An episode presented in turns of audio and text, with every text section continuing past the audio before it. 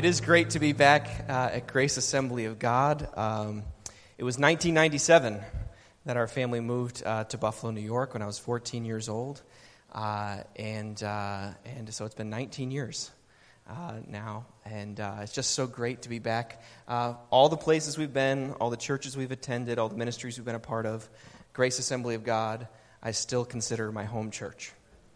And uh, I'm just so grateful for this church and for uh, all of the families and all the individuals who have invested in my life.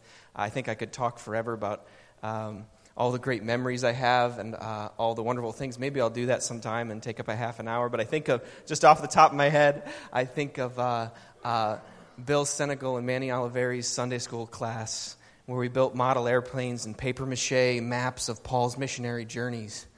And uh, I think of uh, all the memories with Bible quiz and, and Royal Rangers and just so many great times at this church. And I'm just so grateful for this church. I want to say thank you. Um, my wife and I are here. Uh, we've just moved to Syracuse in the last few months. Uh, we were in Niagara Falls for the last five years, where I served as the executive pastor there. And then eight years prior to that, we served at a church in Connecticut as youth and children's pastors. And uh, had the opportunity now to work at our network office uh, with Dr. Durst, and uh, just so grateful to be back in Syracuse. It feels like home already.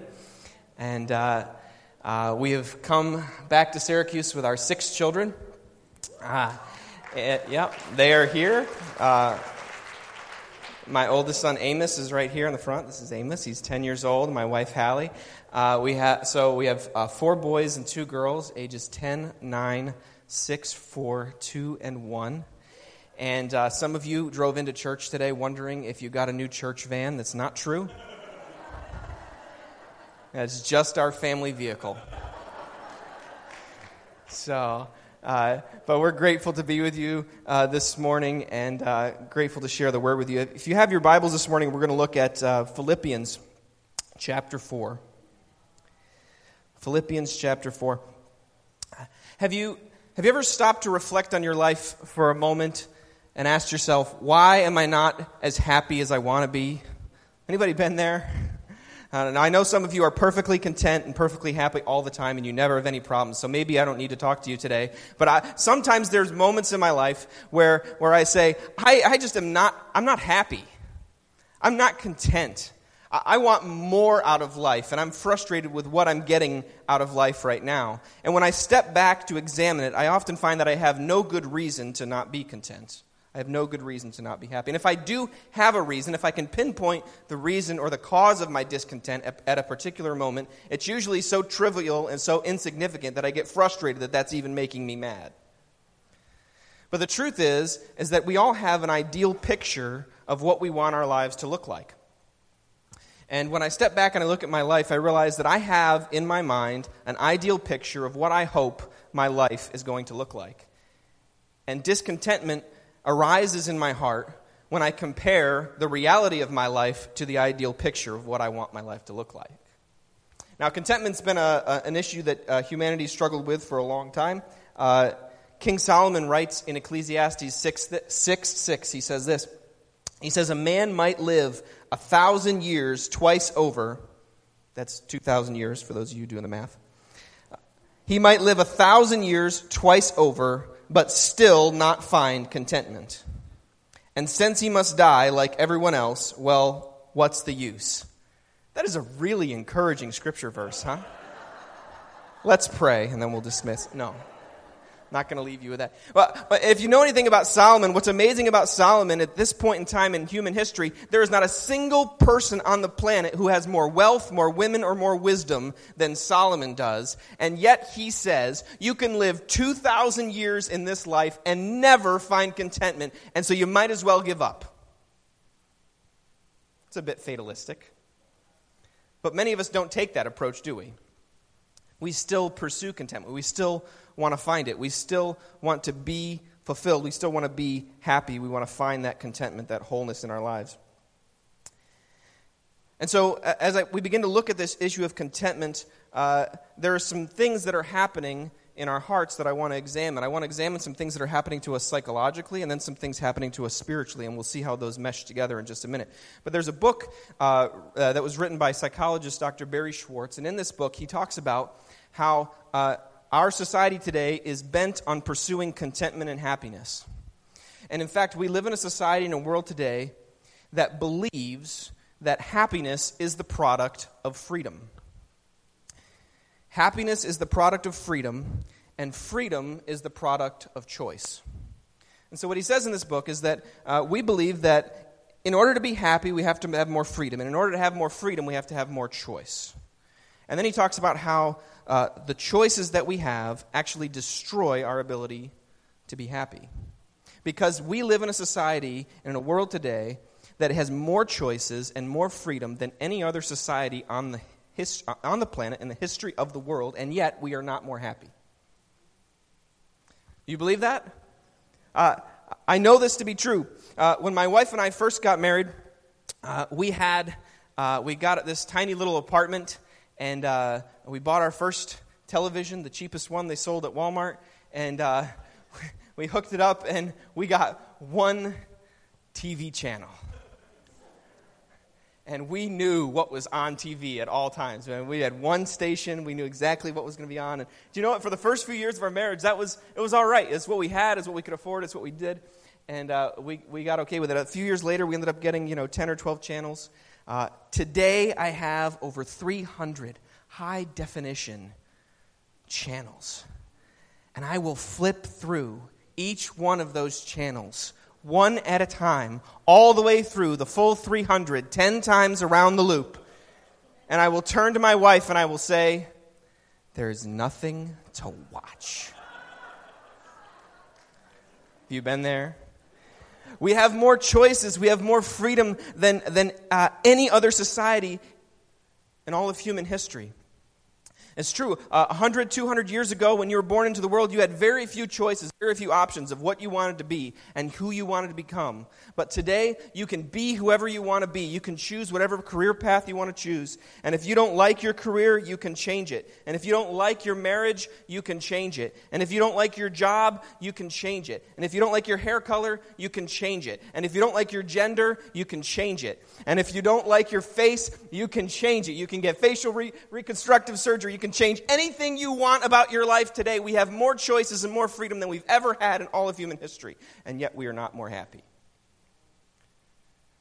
And so, uh, Dr. Schwartz, in his books, he talks about what this freedom does to us. The, he says, freedom, uh, the freedom and the amount of choices we have in our society actually does three interesting things to us. The first thing it does is it creates a sense of paralysis in our lives because we have so many choices, because we have so many options, it creates a sense of paralysis. It creates a, an inability for us to actually make a choice and find contentment in the choice that we make. I know this because every time my wife and I go out on a date, I turn to her and I say, So, where would you like to go out to eat? And she turns to me and says, I don't know. Where would you like to go out to eat? And we go back and forth and back and forth and back and forth for 20 minutes until we're like, just pick something already. We are so glad when someone blesses us with a gift card because we do not have to choose where we are going on our date. It's paralysis of choice. Uh, they did this interesting study of people who tried to find love in a speed dating setting. And I've never been in a speed dating setting, I've only seen them depicted on TV uh, shows uh, and movies. But uh, they found that people who tried to find love in a speed dating session were more likely to find love if they had six potential options to choose from than if they had 12. So the more options they had to choose from, it was less likely that they were going to find love. And you would think the opposite would be the case. You would think that more choices leads to more possibility of happiness, but actually the opposite is true. The less choices, more happiness. So uh, our freedom leads to paralysis. The second thing it leads to is uh, a sense of regret. Because, because we have so many choices, because we have so much freedom, when we end up working up the courage to make a choice, we're always thinking about the choice we could have made. We're always thinking about what we could have had, what we could have been doing, or who we could have married, or what we could have spent our time on, or what we could have been in our lives. And this imagined alternative produces a profound sense of regret and it destroys our ability to be happy. So it produces paralysis, it produces regret, and the third thing the amount of freedom we have does is it produces higher expectations for the choices that we make. So, because I have so many choices, because I have so many opportunities, so many ways to customize my life, I have higher expectations. When I make a choice, I expect that that choice is going to bring a certain level of fulfillment in my life because I have so many options to do so. How many of you know today that the online dating industry is a $2.4 billion a year industry? Now, I, I don't want to uh, knock the online dating industry. I'm sure there are some of you, maybe even in this room, who have met uh, their partner online, uh, and so uh, I respect that. But here's the, here's the premise behind the online dating industry that there are millions of people out there, millions of options, millions of choices, and you can find your perfect match. That one person who is going to make you so happy and so fulfilled in your life that you will never have another problem as long as you live. It's that idea that we buy into. And, and uh, there's, a, there's a comedian, uh, his name is Aziz Ansari. He writes, he writes about this humorously in a book called Modern Romance. And uh, he talks about in this book how uh, he, he's from uh, India and his parents had an arranged marriage.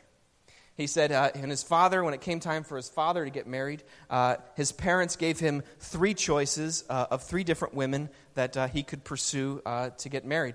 And uh, his father looked at the three women and he said one of them was too tall, one of them was too short, and the other one was just the right height. And so he picked her. He said he made a 30 minute decision, and they have been married now happily for 40 years. And then uh, uh, Aziz, the comedian, goes back and he says, And then I, I find myself back here in America sitting next to my friend who is perusing his online dating profile, and he is swiping past supermodel after supermodel of women and rejecting them and saying, Not good enough, not good enough, not good enough, not good enough. And he says to his friend, What in the world are you doing? If any one of these women met you on the street, you would be out of your mind crazy in love with them. And yet, because we have so many options, because we have so many choices, it creates a higher expectation of the choices that we have, and it ruins our ability to make a choice and find happiness in that choice. Paralysis, regret, and higher expectations. This is what's happening to us psychologically, but what's happening to us spiritually? Because the truth is, in our culture today, we are meant we are, we are given this idea that happiness is a result of freedom, and freedom is the result of choice. And so, the more choices I have, the more ability I have to customize my life to an ideal setting, the more happiness, more contentment I will find. But something deeper is happening spiritually in our hearts. I believe this I believe that discontentment is, first of all, a signal that there is division inside my heart. Discontentment is a signal that there is a division inside of my heart. That I have not fully found who I am in Jesus Christ. That I've not fully grasped the beauty and the person and the work of Jesus Christ. There's a division inside of my heart. But if I go even deeper, what I find is that discontentment uncovers a lie that I've believed. And the lie that I believe is that somehow God is not good. That somehow God is not holding out on me. So what do I mean by that? Well, discontentment is actually it's a lie as old as the Garden of Eden. If we go all the way back to the Garden of Eden, we go back to Adam and Eve. Uh, Adam and Eve had every choice you could possibly want. Right? They had complete freedom. They could do whatever they wanted. And God only gave them one restriction do not eat from the tree in the center of the garden. And Satan, the serpent, he goes and he says to them, he creates discontentment in their hearts by saying, Your choice, your freedom is being limited. And because of this limitation, it is keeping you from full happiness, from full contentment, from experiencing every part of life that you deserve. So think about this now for a second. If we believe that happiness is the result of freedom. and freedom is the result of the choices I have in my life, well, then what happens when God's will for my life somehow restricts my choices? If that's my framework of thinking, then if God restricts my choices, then He's restricting my freedom. And if God is restricting my freedom, then He's restricting my happiness. And, uh, because, and by that logic, I understand that God is somehow holding out on me. That's the original lie of humanity. That God is somehow holding out on us. That God somehow, by limiting our choices, by limiting our freedom, by limiting those things, He is also limiting our contentment and our fulfillment. But that's a lie. It's a lie that we've believed. And what's amazing to me is that Satan does that. Adam and Eve have no one else to compare their lives to, right? They have no one else to look at and say, uh, God, our lives are pretty good, but this other person, their life is much better. They have no one else to compare their lives to. And so, what does Satan do? He compares their life to God's. He says, You have everything you could want except what God has, so you need what He has too. But we find ourselves doing the same thing. We compare our lives to others. We compare our lives to, to what our neighbor has, or what our friends have, or what our, our next uh, closest rich friend has. When I think about uh, people who have a lot of money, I think about uh, these, these athletes. Um, I, I, mentioned to my wife recently, uh, we were talking about uh, which athletes make the most amount of money. And I said, international soccer players. And she said, absolutely not. I said, this is absolutely true. I said, uh, we looked it up online, and Cristiano Ronaldo, he plays for Real Madrid in Portugal. They just won the Euro. Some of you know this, right? He makes $80 million a year. A year. He makes more in three to five hours than most of us in this room make in an entire year. I look up to God sometimes. I'm like, God, just give me 10 days as Cristiano Ronaldo, and I'll be set for life. We compare ourselves to others, and it creates a sense of discontentment. And uh, we find that even in the Garden of Eden, uh, Satan compares what they have to what God has and creates this discontentment, creates this division in their hearts away from God to where they've not, f- to, to convince us that we cannot fully find our satisfaction in Jesus Christ. And that somehow, because God limits our choices and limits our freedom, that somehow He's limiting our contentment and our ability to be happy in this life. But I want to ask you today is it true that God is limiting our contentment and limiting our happiness? Or is it true that when He limits our choices, He is guiding us to the place where we have to understand that the greatest source of fulfillment and contentment we can have in this life does not come from anything else but from Jesus Christ Himself? All right. All of that to get to our scripture verse. Some of you thought I'd never get there. Here we go.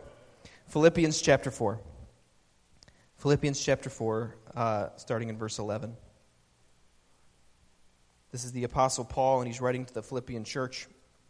He's closing out his letter, and he says here, I have learned how to be content with whatever I have.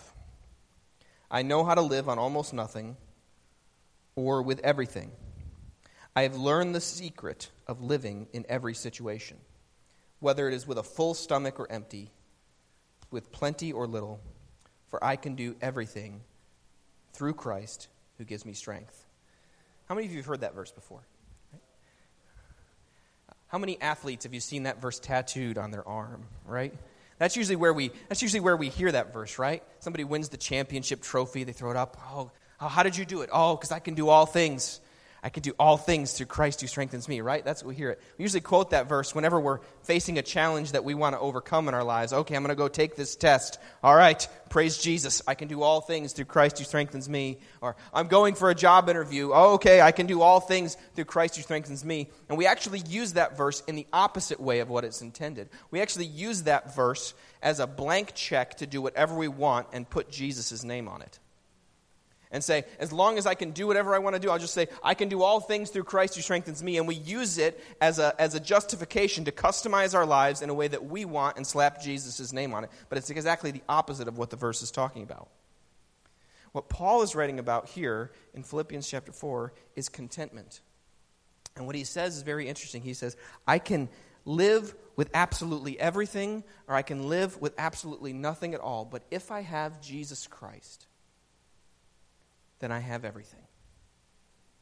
If I have Jesus Christ, then I have everything. If I have absolutely nothing else in my life, and if I have Jesus Christ, then I have everything. And that's why I can do all things. That's why I can go through any experience, through any trial, through any difficulty, through any situation, whether I have everything I want, whether my life is exactly the way I want it to be, or whether it's not in any way like I want it to be. If I have Jesus Christ, then I have everything. And the secret of contentment is Jesus Christ Himself.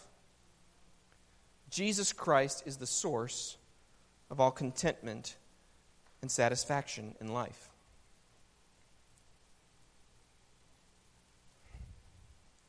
That's easy to say. It's a lot harder to do. It's a lot harder to do. We sing that song, we're singing, Your grace is enough. Who you are is enough for me. Jesus, you're enough. You, you, you fully satisfy everything. But yet, there are moments in our lives we find ourselves so discontent. And we lose that perspective, we lose that focus to say, Jesus Christ, you are the source of contentment in my life. Paul writes about this further in uh, 1 Timothy. He says, Yet true godliness with contentment is itself great wealth. After all, we brought nothing with us when we came into the world, and we can't take anything with us when we leave it. What's he saying? He's saying the greatest contentment is not in what we have, but in who we have. Me say that again. The greatest contentment is not in what we have, but in who we have. It's not in how many choices we have, but in the one who is the master of our choices. It's not in the ability we have to customize our lives, but in the one who gives us life. So, how do we, how do we overcome contentment? Three quick thoughts for you in closing. We have the worship team come. Three quick thoughts for you. How do we overcome discontentment? Number one, we have to acknowledge the emptiness in searching elsewhere. And some of us really have not come to that place where we've really acknowledged that truth. It's easy to say in church, it's easy to say in a song, but have we really come to that truth in our lives? Have we acknowledged that there is complete emptiness in all of our pursuits apart from Jesus Christ? That's the first place we have to get to in our lives. That's the first way we begin to confront that lie that Satan wants to use to destroy our contentment is by acknowledging that there is complete emptiness in searching elsewhere and acknowledging that Jesus Christ is the source of all of our contentment and all of our happiness and all of our fullness and all of our wholeness in life. It comes from Him. The second thing that we need to do is we need to have gratitude. Gratitude. Um, what's amazing is that uh, all of these researchers and secular psychologists have done all this research to find all of these trends and all these patterns to find out who are the people who have the most contentment and who are the people who are the happiest and who are the people who live the life to the fullest? Who what is the common thread that binds all of those people? And do you know what they found? This is really brilliant. You ready? They found that the people who are the happiest in their lives are the people who are the most grateful.